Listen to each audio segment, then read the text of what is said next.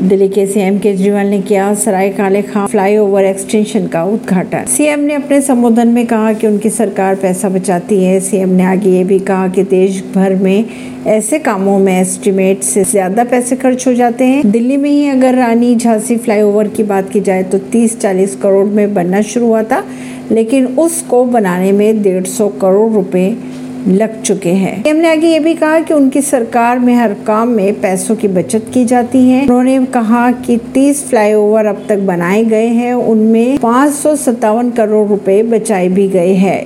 यह तो Guinness book में आना चाहिए, सीएम ने कहा। परवीन सिंह, नई दिल्ली से।